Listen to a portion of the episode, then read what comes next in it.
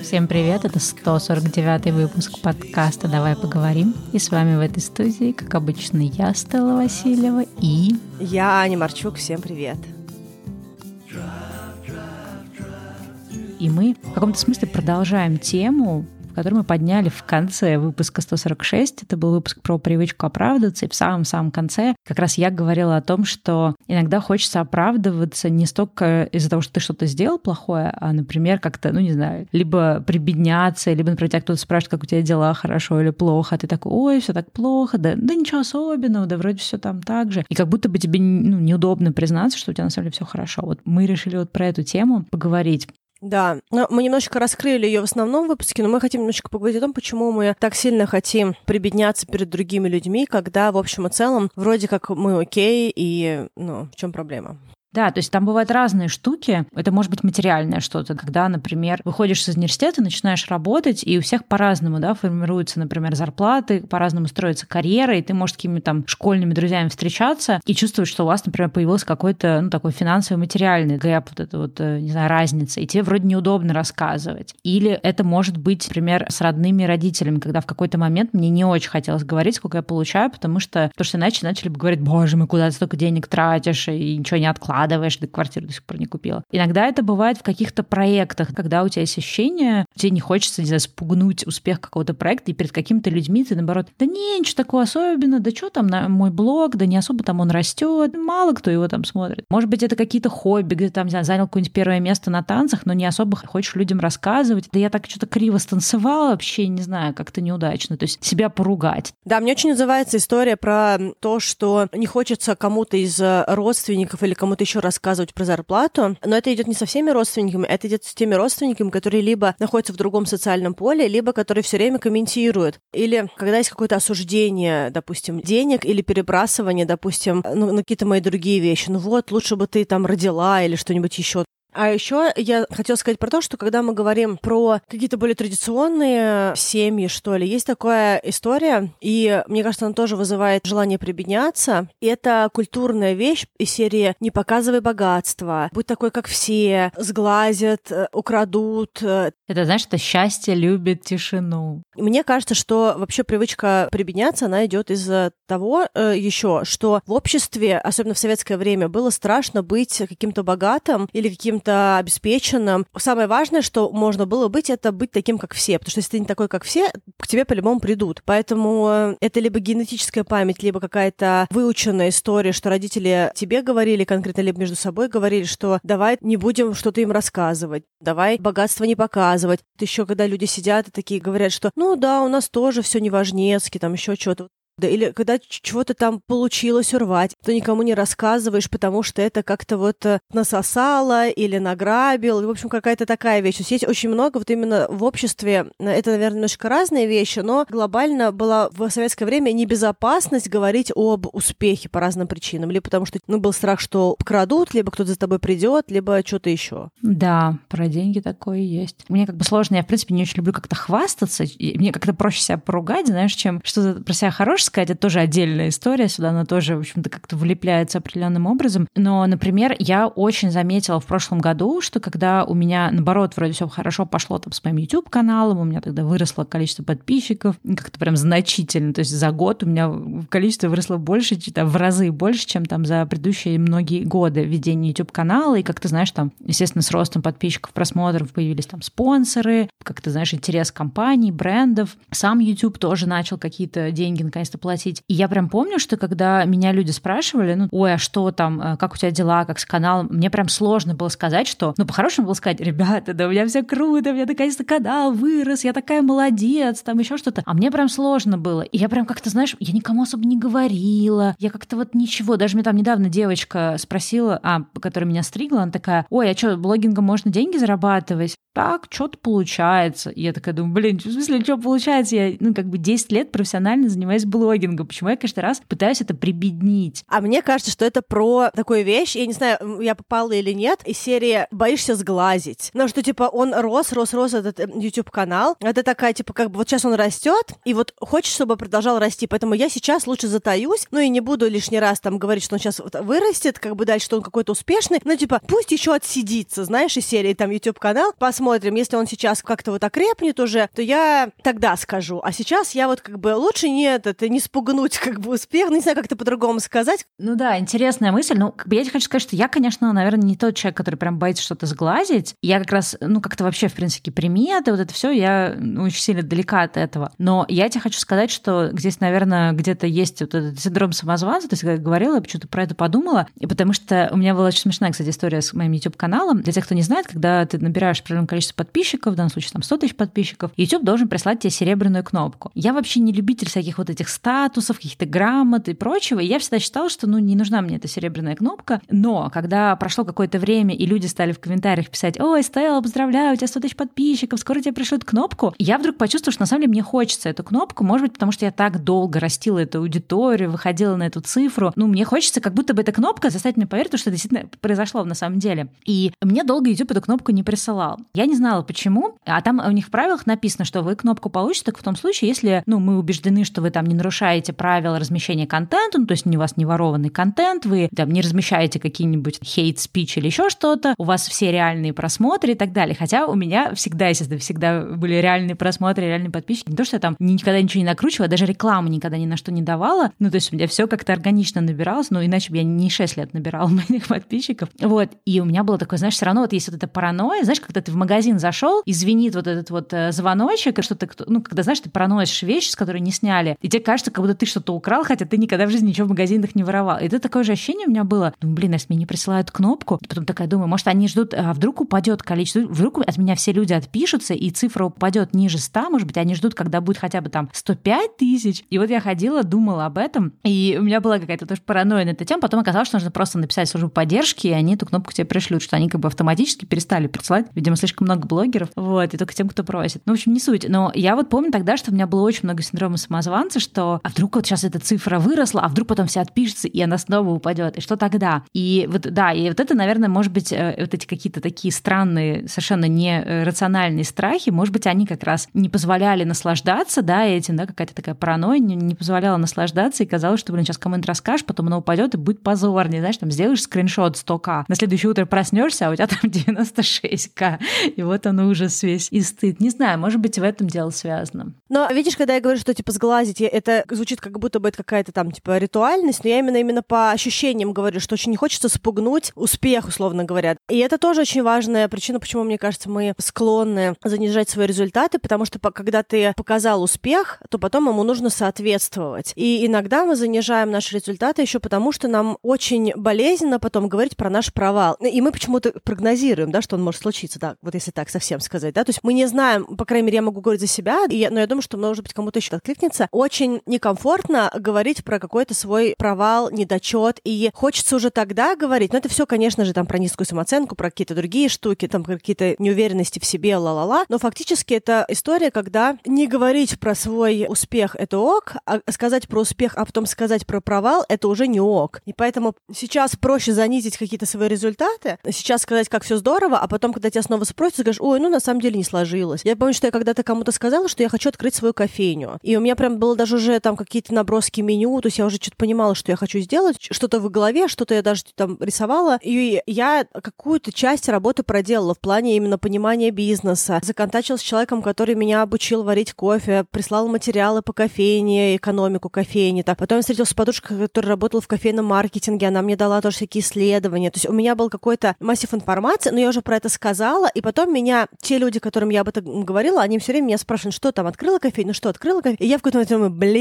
лучше бы я вообще про нее не говорила, потому что сейчас я выгляжу как человек, который как бы ток-ток-ток, no action. Много слов и мало дела. И иногда проще вообще ни про что такое не говорить, потому что так как-то безопаснее. Это, конечно, не совсем про провал, потому что я фактически не провалила кофейню, я просто ее не запустила. Это такой тихий провал, да, когда ты даже не запустил. Вот. Но и у меня есть эти все мечты в будущем, но это все как бы очень далеко сейчас. Сейчас еще дальше, потому что сейчас другие вещи стали приоритетнее. Но глобально, мне кажется, что мы иногда занижаем свои какие-то достижения достижения или свои результаты, или свои какие-то даже планируемые задачи и цели, потому что мы просто не хотим сталкиваться с тем, чтобы потом объяснять, почему упало, почему не вышло, почему ты не стал делать. Это потому что ну, вызывает много какого-то дискомфорта. Да, ну это, в принципе, меня отзывается, наверное. Но у меня еще тоже есть все-таки мысль, вот в контексте этого всего, что иногда как будто бы вообще отсутствует привычка, вот есть, есть привычка оправдываться, и нет привычки радоваться вот без относительно будущего. То есть вот сейчас в моменте там я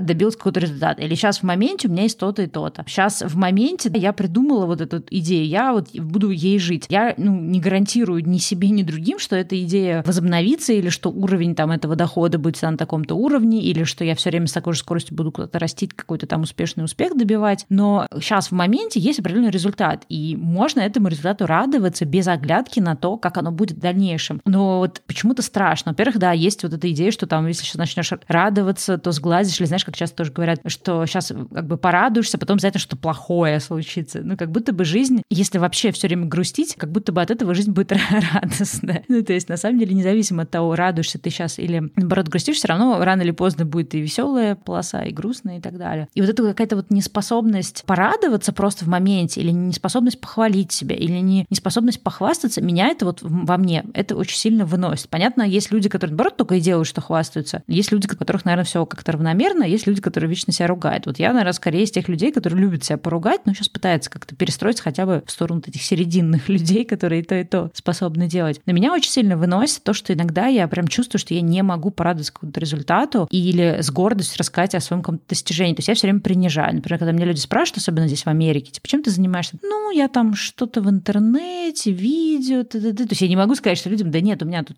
подкаст, несколько видеоблогов, такой-то, такой-то проект, секой-то. Я прям вот не могу. И мне это очень сложно. Я, наоборот, начинаю себя оправдываться, что ну, там что-то пописываю, поснемываю, еще что-то. И мне вот ужасно бесит в себе это качество. Слушай, я тут хотела разделить. Мне кажется, что есть тут такой момент самобичевания, когда ты, в принципе, не ты лично, когда нам свойственно как-то себя... Ну или я лично тоже. Можешь говорить про меня, разрешаю. Когда сами себя погандошить любители, как-то вот, а потом мы же сами себя, да, потом как-то так отмылись, ну и пошли делать какие-то дела. А другое, когда мы занижаем себя перед другими. И мне кажется, что в этом занижении есть две вещи, о которых можно подумать в масштабе таких вот широких широких тем. Первое — это принятие себя, потому что фактически мы какие-то есть, и мы чем-то занимаемся. Знаешь, там Елене Блиновской нет проблемы рассказывать про свой марафон, понимаешь? Ну, то есть вот Аязу Шабудинова тоже нормально рассказывать про свой инфо-цыганский бизнес. И они own it. То есть не хочу никого оскорбить, кто там любит Аяза или проходит марафон Блиновской. То есть это не про то, чтобы сказать плохо или нет, но фактически они занимаются каким-то инфо-цыганством, осуждаемым даже внутри блогинга. Помимо того, что это как бы осуждается еще и широкими массами. Но при этом люди делают то, что они делают, и у них есть понимание, почему они это делают. То есть у них есть это внутреннее обоснование, и они это несут. То есть они это выбрали, они это делают, и они про это говорят. Нравится вам? Считает ли кто-то, что марафон Блиновская фигня? Не считает, что он фигня. Осуждает ли кто-то Елену? Не осуждает. Елене от этого, скорее всего, ни горячо, ни холодно. А если ей по поводу этого горячо или холодно, она как-то это, видимо, прорабатывает. Либо своими марафонами, либо с психологом, уж не знаю, да, но каким-то образом она для себя это решает. А вот эта вот наша история, она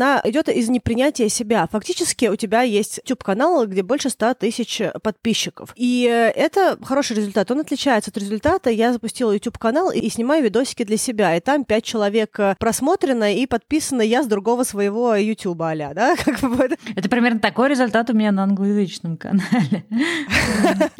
И есть какой-то понимаемый миром критерий успешности, а монетизация. То есть вот ты что-то делаешь, и ты за свой труд получаешь деньги. И, в общем и целом, как будто бы вообще другие люди могут посидеть в сторонке и отдохнуть, ну, в плане своих там каких-то комментариев. Потому что у тебя есть свой путь, ты что-то делаешь, какой-то ресурс складываешь туда, ты понимаешь, зачем ты это делаешь, и ты еще с этого получаешь доход. Но у тебя есть много разных моментов. То есть ты скорее веришь каким-то людям, которые будут говорить, а, сейчас каждый блогер, да что там, села, включила камеру и наговорила, подумаешь, я так могу там сутки говорить, или какие-нибудь еще приходят тебе всякие штуки, которые вот циничная какая-то аудитория в интернете говорит. И поэтому ты скорее говоришь для них каждый раз, для этой аудитории, когда ты себя представляешь, чем ты говоришь для той аудитории, которая вообще-то ок. Помимо того, что, в общем-то, есть аудитория, которая тебя слушает, смотрит и получает удовольствие от этого контента. Или ценность, или то другое. Соответственно, это про непринятие себя и, э, и того, что ты делаешь. И вторая тут э, история это личные границы. Потому что, мне кажется, почему ты выбираешь говорить вот с этими токсичными людьми фактически в своей голове, когда ты представляешься, да, то есть ты еще не знаешь, с кем ты разговариваешь, но ты представляешь себя так, как ты представила себя бы не мне или кому-то типа меня, а представила бы кого-то, кто там всякие какашечки в интернете кидает. Потому что, возможно, есть э, страх личных границ, ну, как бы страх не отстоять свои личные границы, что кто-то что-то тебе скажет, а ты не сможешь дать пушбэк, либо расставить правильно эту ситуацию. И от этого будет горестно, а потом еще от этого будет руминация, рефлексия,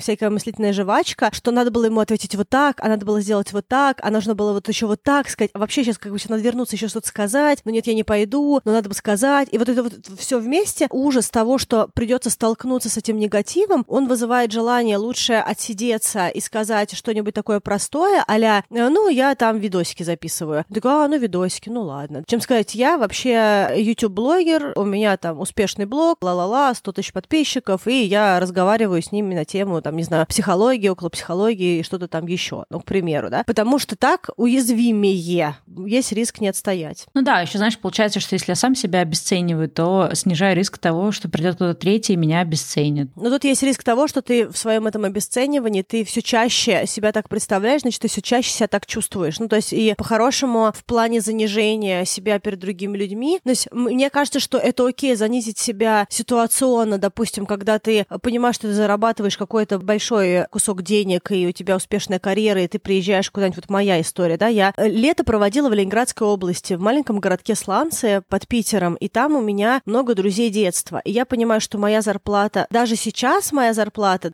свободного такого творца, она приблизительно моя месячная зарплата, она сродни их годовой зарплате некоторых людей, а то и больше. Потому что люди там получают 7 тысяч рублей, 10 тысяч рублей, там 15 тысяч рублей. Ну, то есть это супер маленькие доходы. И мне сказать, а уж моя корпоративная зарплата, которая была даже 5 лет назад, она просто даже э, близко вообще не стоит с тем, что было у них. И сказать, что я получаю какие-то такие деньги, но ну, это просто было, ну, несоизмеримо в их понимании вообще ситуации. И э, я намеренно, я один раз кому-то сказала, я прям увидела это в лице, я поняла, что больше никому не буду говорить, и потому что я там еще и занизила. То есть я сказала меньше, и все равно это было болезненно для другого человека. И э, это вызвало некоторые тоже диссонанс в отношениях последующий, потому что человеку было тяжело с этой правдой. И ситуационно вот так вот, мне кажется, это окей где-то отмолчаться, понимая, что человек просто живет сильно другой жизнью, и проще не сказать. Знаешь, как блогеры, которые вот там, не знаю, какие-нибудь Марина Могилка или кто-нибудь еще, кто, ну, понятно, что у них очень большой доход, и с точки зрения того, сколько у них э, проектов, и даже хотя бы приблизительно оценивая, сколько у них дохода, ну, или там Саша Митрошина, она там публично говорила, да, что у нее там в месяц получается 6 миллионов. Где 6 миллионов рублей Саши Митрошины и какого-нибудь человека, который живет где-нибудь, э, где под Новосибирском или где-нибудь э, под Омском и зарабатывать свои 10, 20, 30, даже 40 тысяч, там 50 тысяч. Это абсолютно несоизмеримые масштабы, и это может вызывать много негатива, и это также может вызывать много неконнекта, потому что человек чувствует, что вы живете слишком разными жизнями. И очень сложно про это говорить э, и надеяться на то, что другой человек из совсем другой реальности примет это и не воспримет это на свой счет, и потом не будет тебя как-то так пассивно-агрессивно еще туда подкалывать или как-то еще вести себя немножечко болезненно. Вот знаешь, как сейчас в англоязычном YouTube есть ну, большой тоже тренд, разговор на тему relatability. Ну, особенно это в контексте звезд, селебрити, очень таких блогеров там с миллионами просмотров, которые зарабатывают космические деньги. И relatability — это, как, кстати, как на русский перевести? Ну, соответствие какое ну, как бы актуальность, наверное. Ак... Ну, даже не актуальность, как-то... Э, знаешь, там имеется в виду, что, например, вот я как блогер, если я живу в каком-нибудь там особняке в Беверли-Хиллз, там особняк, не знаю, за 10 миллионов долларов, и у меня там вид на океан, и вообще 10 комнат, и у меня куча там домработниц, и я питаюсь исключительно какой-нибудь едой от шеф-поваров, то понятно, что я вообще как бы не понимаю, как живет обычный человек. То есть я как будто бы из другого мира, и люди, смотря на меня, они не могут сопоставить, то есть relate это сопоставить, они не могут себе сопоставить свою жизнь с моей жизнью. То есть это какие-то просто космическая разница. И основная сейчас претензия, которая идет в сторону там, блогеров, ну, в общем, любых э, селебритис э, в интернете, что люди настолько как бы забыли вообще, где жизнь обычного там среднестатистического даже американца, и где, в общем, жизнь их, как был скандал с Рэйчел Холлис, там, которая сказала такая, ну а что, если вот вы женщина и вы устаете, нет никакой проблемы взять и нанять себе уборщицу, чтобы она к вам приходила. Ну, как бы и люди такие, слушай, уборщица стоит там 100 с чем-то долларов за приход. Ну, не все семьи могут позволить себе три раза в неделю позвать уборщицу, и, и тебе нужно будет в неделю там потратить, не знаю, там 300, 400, 500 долларов. Ну, то есть не всем семьям это доступно. Поэтому не надо про это рассказывать, как про то, что если вы устали, просто позовите себе уборщицу. Ну и как бы там да, эти скандалы, да, вот эти, что это не relatable. И получается, что, ну, вот возвращаясь к контексту нашего разговора про деньги, что иногда получается, хотя мне, например, очень сложно всегда как-то умалчивать или какую-то неправду говорить, но иногда действительно получается во благо человека, с которым ты общаешься, не говорить об этом, потому что иначе, ну вот как раз получится, что ты там э, с, точки зрения своих каких-то абсолютно других, ну, в общем, другого уровня жизни, ну, будешь вещать какие-то вещи абсолютно недоступные этому человеку. Ну, тут как бы разговоры про всякие там привилегии и прочее, но мы туда не будем уходить. Вот, поэтому, да, это тоже, конечно, отдельный вообще такой разговор большой. Ну да, еще я хотела бы сказать по поводу, почему мы часто себя занижаем, это про недоверие, потому что часто есть э, ситуация, что человек уже когда-то позволил себе как-то прокомментировать нашу жизнь, какие-то наши успехи, и, ну, фактически обговнять это, если так угу. проще сказать. И я не знаю, у тебя есть такие, у меня есть в среднем и дальнем э, круге люди, которых я вижу очень редко, но которые умудряются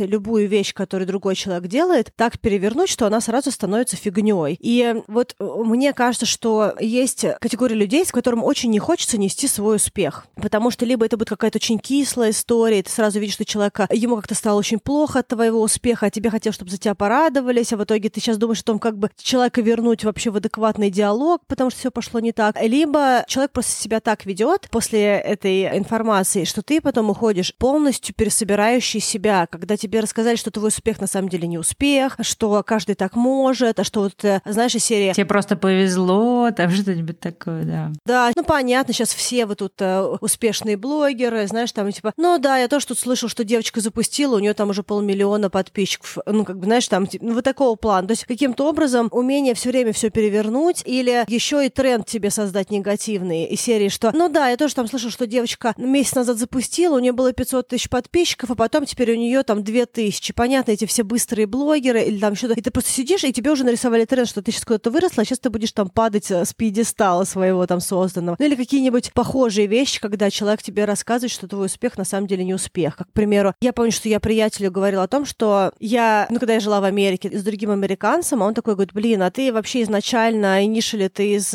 Коннектикута? Я говорю, нет, я вообще-то русская. Он говорит, слушай, ты, подожди, ты, то есть ты не американка? Я говорю, нет, я русская. Он такой, ничего себе, я был уверен, что ты из Коннектикута, ты такой правильный, вообще а, благородный а, английский, американский, ла-ла-ла. И я своему другу говорю, прикинь, он решил, что я американка. Он такой, ну а что ты удивляешь, ты же много лет уже английский учишь, ну ты нормально на нем разговариваешь, что так, ну как бы, что вообще тут вообще как бы об этом говорить? И ты понимаешь, что ты ничего не можешь сказать. И это я даже не про успех говорю, я просто говорю про какой-то приятный момент, который фактически он мог вообще не отражать. Он мог сказать, о, прикольно, и на этом закончить. То есть это было бы эмпатия без эмпатии, но этого было бы достаточно. А, а человек еще э, умудрился даже в этой информации все так перевернуть, что получилось, ну, как бы, что он тебя обкакал. И дал тебе понять, что ничего особенного-то вообще с тобой не произошло, и нет повода вообще радоваться какой-то своей радости, потому что все это фигня. И вот когда такие комментарии прилетают, ты в какой-то момент времени начинаешь беречь свою информацию, беречь свои успехи, беречь свои радостные моменты для людей, которые в состоянии с тобой тоже порадоваться. Поэтому не ты, да, поэтому мы себя занижаем. Да, ты знаешь, у меня тут есть наверное, тут два типа людей, мне сразу представилось. Это первая группа людей, это такие, знаешь, doom and gloom. То есть ты им там что-то рассказываешь, ты спрашиваешь, да, есть ли у меня такие люди. У меня был такой когда-то человек в окружении, достаточно близкий, но мы как раз из-за этого разошлись, потому что когда я стала очень сильно меняться, человек этого не выдержал. И вот как раз у нас было такое общение, что я там что-нибудь с радостью рассказываю, и человек, ой, ну, конечно, Василий, вот у нас тут самое умное, конечно, сейчас все это получится. И ведь как бы вопрос не в том, да, получится, у меня не получится, выйдет, не выйдет. Но хочется друзей получать какую-то поддержку. Или, по крайней мере, ну, то есть они могут тебе подсвечивать какие-то моменты, которые ты не увидел, чтобы ты там где-то соломку подстелил. Но когда тебе на каждую твою идею говорят, ой, ну, конечно, ты у нас тут самое умное, то, естественно, это как бы очень неприятно. И вот это вот люди, знаешь, которые я называю doom and gloom, то есть им что не расскажи, они сразу себе представят самый ужасный сценарий, и тебе про него обязательно расскажут. А второй тип людей — это люди, которые как будто бы не могут выдержать рядом с э, собой человека, у которого все хорошо. Или человека, у которого есть какие-то успехи. Или человек, у которого что-то хорошо получилось. Это как раз вот твой пример, что ты этим людям говоришь какую-то совершенно нейтральную вещь, ой, смотри, у меня тут классно получилось. И эти люди, ну, как бы им нужно как-то это обязательно дискредитировать тем, что, ой, знаешь, у меня были, например, друзья, когда там что-нибудь про серфинг, ты им что-нибудь говоришь, они такие, ой, слушай, ну ты так давно уже серфишь, ты уже там, не знаю, три года назад должна была такой маневр сделать, уже к этому моменту должна делать такой-то и такой-то маневр. И ты такой, о боже, что это сейчас было? Почему? Ну, нельзя было просто. То есть, если тебе искренне счита... кажется, что я очень давно серфлю и очень хреново это делаю для такого срока, ну, просто промолчи. Я там сказала, похвастала, что я вот там то-то и то-то сделал. Ты такой, ну, промолчи, потому что ты считаешь, что это как-то недостойно, да, для человека, который там 7 лет серфит, такую-то штуку делать. Но людям прям важно вот это подчеркнуть. И вот у меня есть ощущение, что либо это какая-то внутренняя конкуренция, то есть им нужно все время другого человека опускать для того, чтобы самому себя хорошо чувствовать, либо это просто вот невыносимость того, что у кого-то что-то может быть рядом хорошо. А я считаю, что это еще часто связано с тем, что человек какие-то свои цели тоже имеет, и он их не выполняет. То есть есть какие-то амбиции, а амбиции э, не соответствуют э, действительности. И от невыносимости того, что не случается свой успех, очень хочется другому человеку тоже что-то сказать в путь, что он там как-то не так хорошо делает. А я еще хочу сказать, что здесь есть третья категория, третья категория комментариев, когда человек не в состоянии даже на секундочку остановиться на твоем успехе, и он сразу тебе ставит новую цель. О, да. Когда я говорю, что, допустим, я пробежала полумарафон, вот когда я тогда еще там в 18 году первый полумарафон пробежала, я говорю, прикинь, я пробежала полумарафон, я вообще не верила. Я в него вписалась, в последний момент вообще купила чье-то место, то есть буквально я за, за два, что ли, за три дня до полумарафона купила это место, потому что я не была уверена, что я вообще в состоянии вывести полумарафон. И меня реально подруга поддерживала, еще пара людей. И подруга даже на велосипеде ехала по этому Мещерскому парку периодически там где-то по тропинкам, где можно было, что ну там же какое-то ограждение, там не везде можно, да, потому что mm-hmm. ты бежишь. И она такая, о, типа, молодец, давай. И я в итоге пробежала полумарафон, и я потом рассказывала про это, и была категория людей, типа, о, круто, давай теперь марафон. Можно я сейчас наслажусь, да, вот этим да, да, да. пройденным майлстоуном? Бесконечное достигаторство ради достижения. Знаешь, когда тебе все время человек э, дальше, дальше, дальше, дальше, ты думаешь, блин, отвалите от меня. И вот в этом смысле проще вообще не делиться успехами, либо просто говорить, ну, я бегаю. Ну, да, там участвую в каких-то забегах. Ну, все хорошо, mm-hmm. люблю бегать. Да, вот я так с некоторыми людьми разговариваю, потому что я понимаю, что я не готова отдавать свою радость, свое счастье, чтобы потом получать какие-то бесконечные следующие цели. Потому что следующая цель — это еще и валидация того, что эта цель как будто бы незначима, что есть следующая цель, и пока ты туда не добежал, ты, в общем-то, какой-то еще и не бегун. Вот, а вот когда добежишь марафон, ну, тогда посмотрим. Но когда ты добежишь, обязательно тебе этот человек скажет, а с какой ты скоростью пробежал? Блин, ну это, конечно, не квалификационная скорость, надо теперь там на такую-то скорость. А, а когда ты квалификационную скорость пробежишь, тебе скажет, слушай, ну а, а призовое место какое-то занял? Не занял? Ну, тогда да. Там нет вообще возможности выиграть эту гонку, этот забег. Это все время история про то, что что бы ты ни сказал, ты либо мог бы лучше, либо давай теперь лучше. И это очень сильно утомляет, потому что ты никогда не получаешь валидацию успеха. И вот как раз, когда ты говорила про это вот YouTube и про кнопочку, это валидация успеха. И нам всегда нужно, если мы хотим находиться в удовольствии от жизни, нужно валидировать свой успех, нам нужно на нем постоять и посмотреть, что там у нас с этим успехом происходит.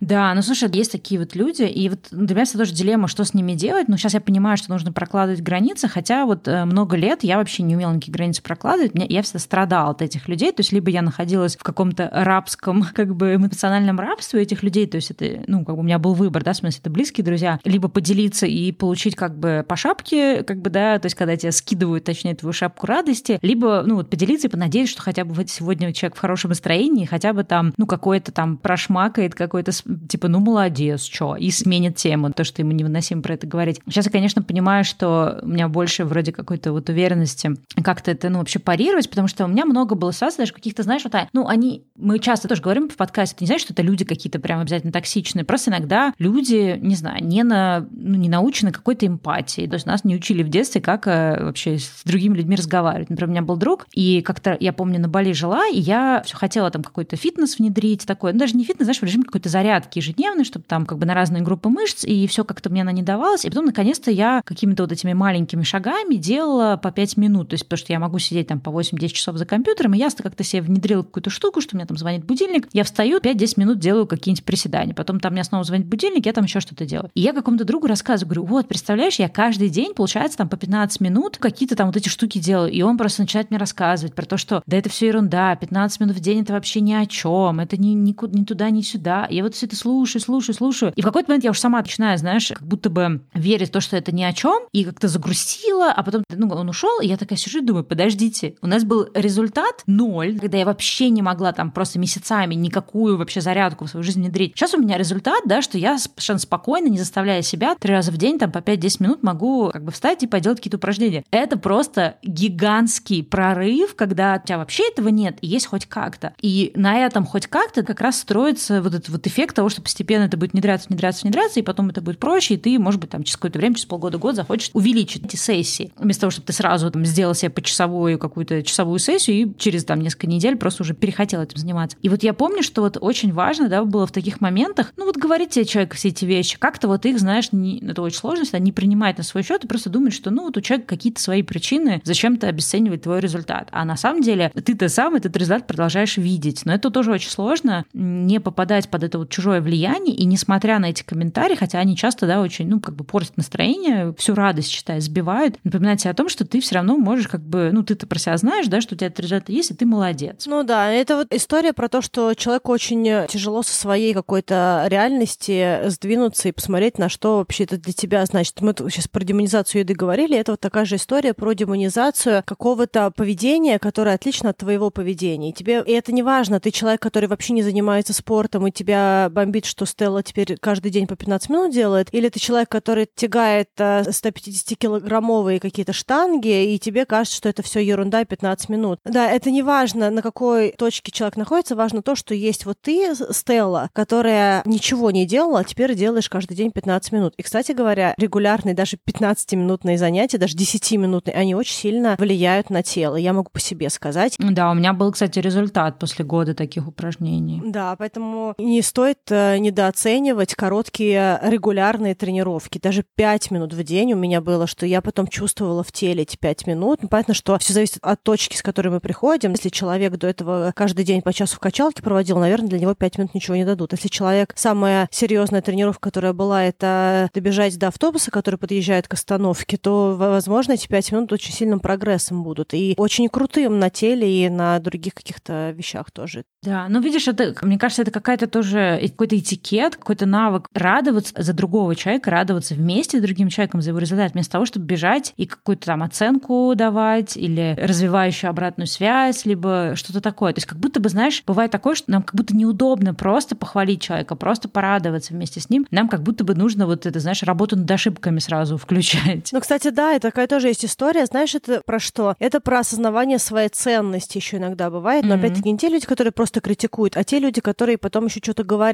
именно. Потому что, знаешь, это вот как история, когда ты только начинаешь свою карьеру в маркетинге, и тебе кажется, что когда тебе присылают какой-то материал, тебе обязательно нужно его откомментировать. То есть ты не можешь просто сказать, мне все нравится. Как будто бы твоя ценность в том, чтобы дать обратную связь. И даже если она сделана супер прикольно, работа, все равно как будто бы от тебя требует компания, чтобы ты... Ну, типа, а то ты зря сидишь на своем месте. Ну, фактически, да. И, возможно, это вот такая же история про дружбу, что если ты никому не дал какой-то ценный комментарий, ты как будто бы не ценен как друг. Я это называла, знаешь, edit value, когда мои менеджеры любили. Ну, давайте там на полтона цвет э, посветлее сделаем. Это вот было edit value. Да, да, да, да, да. Ну, в общем, вот это вот этот value, да, это и есть история про дружбу, в которой ты не можешь просто радоваться, а дружба, где ты обязательно должен какой-то дать в путь комментарий. И иногда этот комментарий, он вообще никакой ценности не несет, но как будто бы человеку важно тоже поучаствовать в твоем результате и что-то еще. Слушай, есть ли у нас какие-то еще ситуации, где мы оправдываемся за то, что у нас есть? Про деньги мы поговорили, про результаты поговорили, бывает ли что-то еще? Не знаю, там оправдываемся, например, за то, что мы как-то сегодня хорошо выглядим, или, например, у нас улучшился стиль в одежде, и мы как-то стали заметно краше, или, не знаю, может быть, мы сбросили вес, который мы хотели сбросить. И бывают ли какие-то ситуации, я вот пытаюсь сейчас вспомнить, когда мы тоже, ну, как-то обесцениваем свой результат, начинаем оправдываться, что да нет, оно как-то само получилось, хотя мы до этого там, не знаю, если взять какое-нибудь изменение стиля, просто потратили кучу денег на стилиста, изучали теорию моды, теорию чего-нибудь еще, но при этом мы такие, да нет, я тут так буквально просто что-то там, ну, что вот нашел в шкафу, то и одел. Ты можешь какие-то такие ситуации вспомнить? Ну, кстати, мне кажется, что да, есть такая история, что люди занижают усилия, которые прикладываются к какой-то работе. Допустим, в институте я помню, что всегда были люди, которые получали пятерки на экзаменах, но они все время занижали свою потенциальную оценку. И там типа, ну я совсем не готовилась, хотя это неправда, там человек готовился кучу-кучу времени. Ой, я совсем не готовилась, так боюсь, что сейчас будет тройка, вот как-то так боюсь, боюсь, в итоге хоть э, из первой пятерки с пятеркой, но вот это все время история, что типа занижение какого-то своего вклада в результат. Или вот, как ты привела пример, допустим, там со стилем, с чем-нибудь еще, там, допустим, что человек сходил к 15 стилистам, э, делал кучу вещей, потом сказал, что ну вот, знаешь, как-то я, да, я такая проснулась да, сама усилия, приложенные к достижению этого результата, тоже часто занижается. Но мне кажется, тут, конечно, есть разные причины, почему занижаются вот такие вот вещи. Это либо нежелание афишировать себя, такая как бы privacy, что я здесь делаю, это мое, и я не буду с вами делиться. Я занижаю свой результат для того, чтобы... Точнее, я занижаю свой путь к результату, вложенные усилия, потому что это мое личное. А в другом случае это запрос, мне кажется, на комплименты, да, когда ты такой занижал-занижал, а потом ты такой, типа, а я получил пятерку. Все такие, вау, ничего себе, классно. И получается, что ты и себе, и другим планку снизил, а потом тебе комплименты повалили, и ты такой, ну да, вот я молодец, все, теперь все, все классно, теперь все соответствует действительности. Вот. Не было повода для комплимента, потому что я и так все пятерки получаю, а теперь я вот так занизил, и теперь я получил все свои пятерки, все, все круто, все, баланс восстановлен. Ой, я, кстати, вспомнила историю, у меня была подруга, которая, если она, например, рассказывала определенное хобби у нее было, и если она рассказывала про это хобби, люди говорили, ой, как ты давно ты этим занимаешься? Она такая, да вот второй год, хотя по факту она там пять лет этим занималась. И люди такие, о боже, второй год, и ты уже так, ну, у тебя там такие-то результаты, у тебя так-то получается. И вот ей почему-то, ну, видимо, было стыдно признать, что вот я там столько-то уже лет занимаюсь, тогда как будто бы результат был бы недостаточно хороший для пяти лет. Но если сказать, что я занимаюсь этим второй год, как будто тогда можно, наоборот, отхватывать комплименты. Тоже такая интересная, на самом деле, история. Но это да, это про занижение, про занижение для того, чтобы получить завышение, получается. А у меня, кстати, вот из того, где тоже там, ну, как-то занижаешь свои какие-то штуки, у меня это есть в плане каких-то знаний. То есть, например, я с кем-то на какую-то тему общаюсь, и поскольку я, в принципе, из тех людей, у которых есть определенные группы интересов, если мне что-то интересно, то я проведу много-много часов, просто все изучаю в интернете, и пока я в этой теме как-то очень основательно не разберусь, я дальше не, не пойду на какие-то другие темы, потому что мне прям важно знать все-все-все. И и я замечала часто, что в каких-то ситуациях, например, мы что-то обсуждаем, вот даже, да, у нас был выпуск про демонизацию еды, и там вот в каком-то как раз круге людей, где как раз происходила эта демонизация, начали обсуждать тоже всякие вещи про, там, про еду, ну и, и там несколько прозвучало очень странных идей, которые не соответствуют как бы, да, научным данным. И я понимаю, что, ну, как бы мне хочется ответить, я там что-то пора что-то вякнула, и как-то, знаешь, э, заметила, что люди как-то немножко дисмисс, то есть как-то не обратили внимания на мой этот комментарий, я понимаю, что мне по-хорошему надо сказать, что, слушайте, ребята, я вот столько-то и столько-то времени изучала тему нутрициологии, я достаточно как бы много всего прочитала, проходила даже там Стэнфордский вот этот курс такой, ну, он, конечно, для обывателей, но все равно. И я понимаю, что мне это вот сложно взять и сказать, что, ребята, вот смотрите, вот у меня вот, вот столько вот знаний, поэтому я имею право на эту тему говорить и какие-то вот, э, ну, такие контраргументы выдавать, потому что я как бы действительно в этом разбираюсь. Но мне всегда это очень сложно. То есть сложно сказать, что, ребята, вообще-то я в теме, а вы все тут э, разговариваете на эту тему и абсолютнейшую чушь несете. Но я думаю, что тут есть, возможно, момент с тем, что у тебя был изначально внутри своей посыл, что они все несут чушь, тоже, и, возможно, была подача такая, что было тяжело. Но вообще я хочу сказать, что вот в таких тусовках, где есть какая-то вера, ну, когда люди адепты какой-то философии, приходить туда со своей даже основанной на фактах какой-то концепции достаточно плохое упражнение, потому что люди собираются в этой тусовке для того, чтобы обсуждать то, чего они адепты. Им абсолютно неинтересно получить новую информацию информацию здесь. Это про другое, это скорее про единство, чем про поиск правды. И фактически, если ты не говоришь то, что все говорят, ты просто себя ставишь за пределами их круга единства, и они просто понимают, что ты не их, ну, условно говоря, что ты здесь засланец. вот. А потому что у них другая философия. Ну да, Да, согласна. Вот я часто, на самом деле, но все равно, знаешь, даже в каких-то, может быть, ситуациях более-менее, даже не как-то внутри компании один против всех, а даже тет-а-тет, я как-то забываю сказать, ну или дать людям понять, что, например, это тема, в которой я хорошо разбираюсь, поэтому я в теме. Но вообще про знания тонкий, мне кажется, момент в плане завышения, занижения и вообще какой-то трансляции знаний, потому что мне кажется, что для людей часто тяжело потреблять знания другого человека, если это каким-то образом близко к их экспертизе, потому что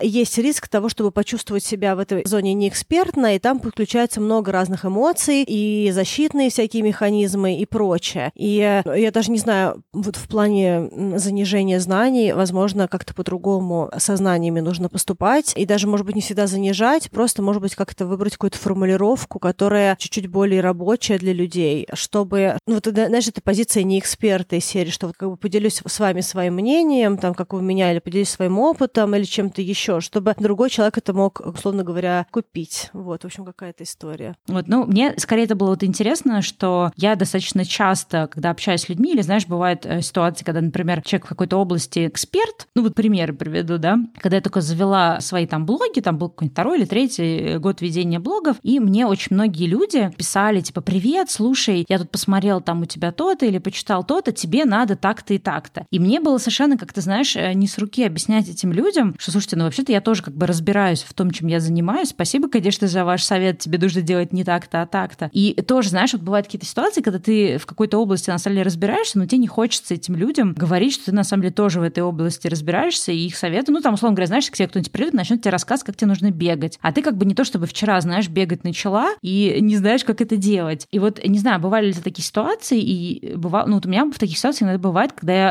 опять же, тоже, да, не, как бы сказать, disclose, да, то есть не говорю людям о том, что, слушайте, ребята, ну, как бы мне эти советы не нужны, потому что я в этой теме достаточно широко разбираюсь. Когда мне там понадобится совет, я к вам приду за ним. Тоже такой вот момент скрывания и занижения своих знаний. Да, хочется сказать, что если вы находитесь в ситуации, когда вы занижаете свои результаты, свои какие-то поведения в жизни, какие-то события, с которыми с вами случаются, здорово было бы понаблюдать, с кем конкретно такое происходит и что этот человек в вашей жизни значит. Были какие-то примеры, либо какой-то негативной коммуникации, какого-то негативного фидбэка с их стороны, или какие-то другие причины, почему вам некомфортно быть самим собой в этой коммуникации, говорить про то, кто вы есть, что вы есть и чего вы достигли. Ну и, возможно, в этой теме, когда вы поймете, что вы себя занижаете чем-то конкретным, вы можете лучше понять какие-то ваши блоки, которые мешают вам достигать своих результатов, двигаться дальше и делать то, что вам действительно нравится, и не стесняться об этом говорить. Да, я для себя поняла, что однозначно мне нравится то, что я сейчас могу замечать да, за собой, когда я начинаю вот именно как-то, знаешь, обесценивать свои результаты, когда я начинаю такая, да нет, ничего хорошего не происходит, да как-то так, вот я что-то все плохо делаю. То есть мне важно это замечать и смотреть, а могу ли я в моменте, ну, как бы корректировать свою речь, то есть могу ли я в моменте все таки брать и как-то вот эти свои результаты подсвечивать и находить в себе какие-то силы внутренние, хвастаться, ну, вот